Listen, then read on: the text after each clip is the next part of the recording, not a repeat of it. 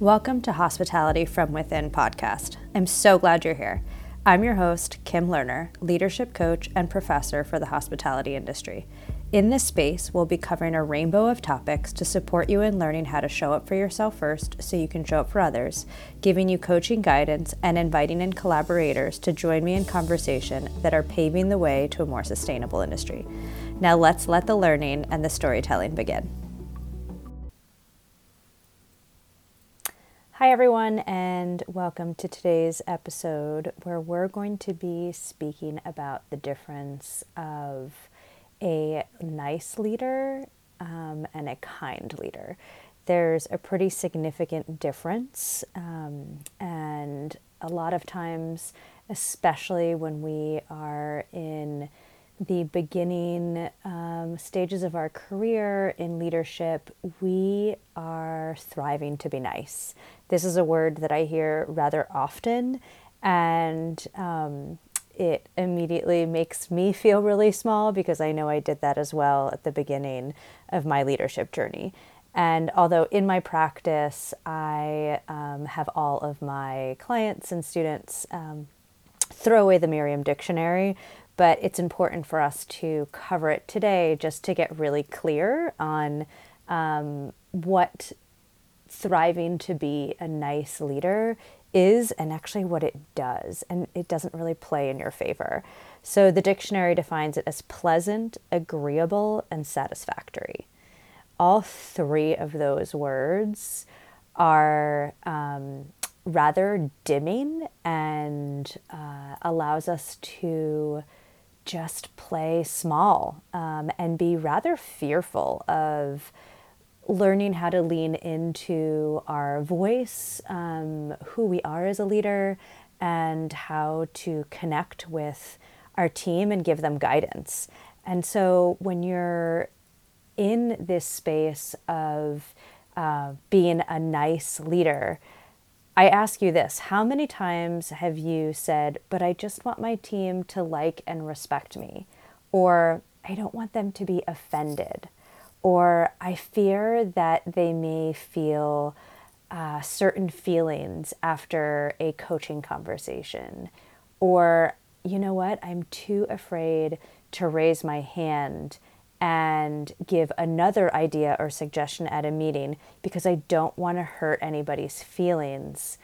Or what if it's just not the right answer? All of these are people pleasing and they are allowing you to stay small and to not let your uh, expertise, your vision, your opinion to be heard and also be able to help others grow. And so when you're thriving to be nice, you're actually going against all boundary respect. You're kind of really abandoning yourself because you're afraid and sort of walking on eggshells because you don't want to get anybody mad or offend them or sort of stir the pot.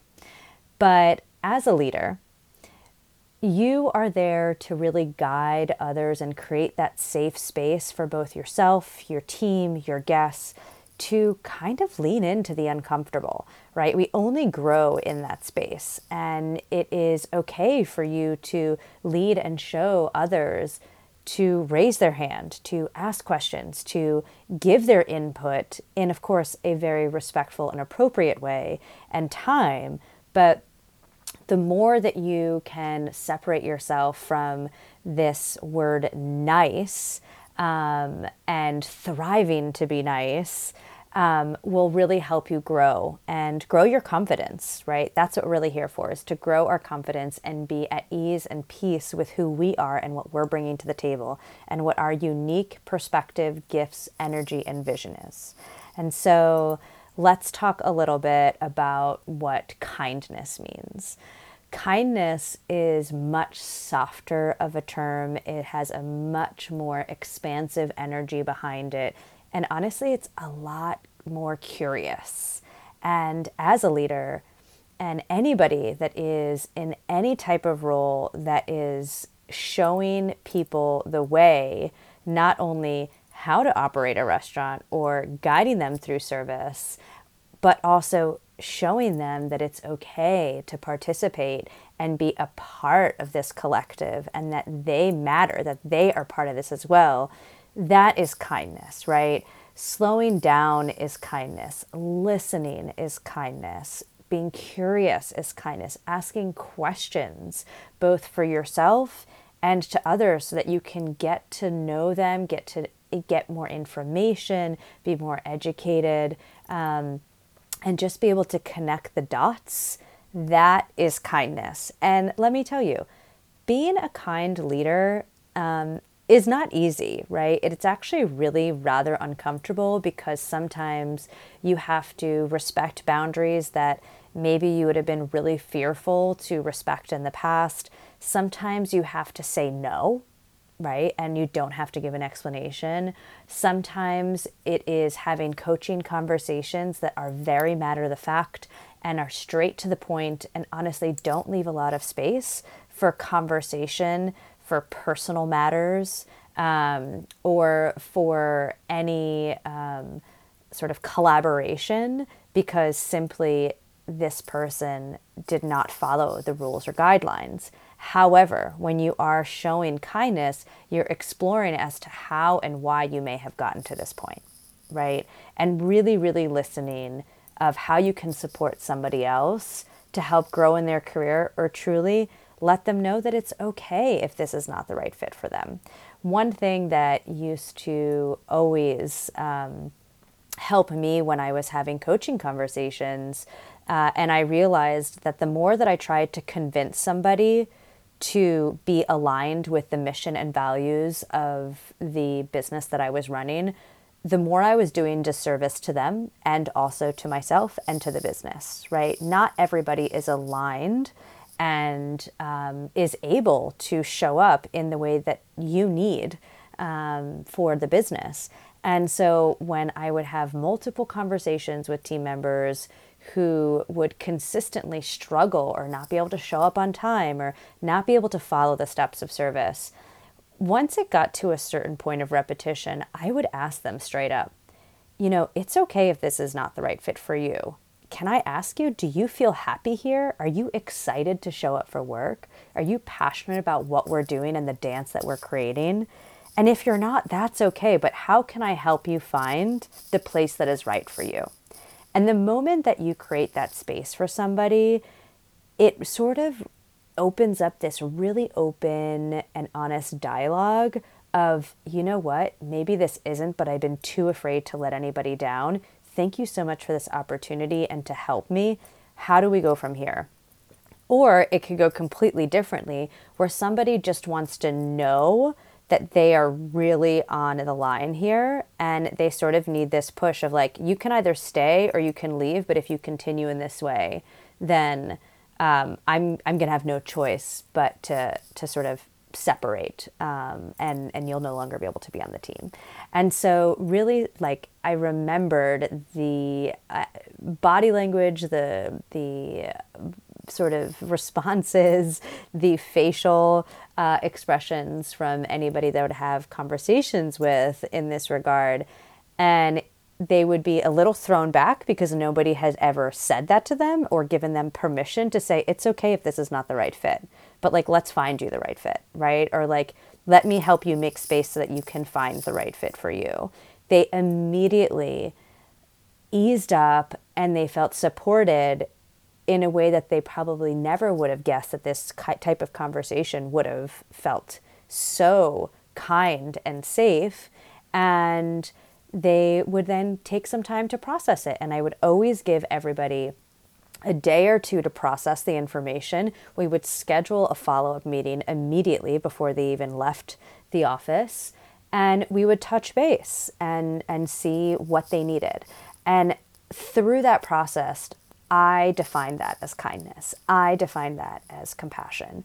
And so, whenever you're thinking about um, what a kind leader means and what that means for you, this is this takes um, form in so many different ways in every single person because we are all so different and our languages are so different. The way that we communicate, what lights us up, what we're passionate about, and truly what our soul's calling is very, very different for each and every one of us. And so when you're thinking about who you are and what a kind leader means to you and how you're thriving to be one and growing into that state, really think about these couple of questions. What lights you up? What brings you most joy when you are in service to others? How do you want to feel after you have a sticky conversation with somebody with a kind perspective? How do you want the person on the other side of the conversation to feel after you show them kindness? And how can you teach others what kindness means to you so they can also lean into leading with kindness? So, really bringing this full circle. Nice is really sweet, but it is not healthy and um, it does not respect boundaries. It has close to no accountability and it is really allowing you to walk on eggshells and not gain confidence within your voice. And so think of that word, try to sort of like push it to the side and sideline it and really lean into the discomfort of what growing into a kind leader um, is and means to you. And let's have a conversation about it, right? I think it's also so important that you open up this conversation with your peers, with your colleagues, with your team. You can you can talk about this at pre-shift with your team and get your your entire like hourly staff involved as well. And um, and see the impact. I, I'd be really curious to see the type of evolution and growth from within, the confidence within your voice, and um, realizing that every day it takes one step, one action item, one piece of accountability, one gesture, you know, one conversation, whatever it is, to learn what kindness means to you and to grow that confidence in your leadership voice and style. Thank you for being here. I hope you were inspired by this episode. I invite you to share it with someone from your collective if you feel like it'll resonate with them. For more resources to fill your toolkit, visit www.onlyyummyalways.com. We'll see you next time.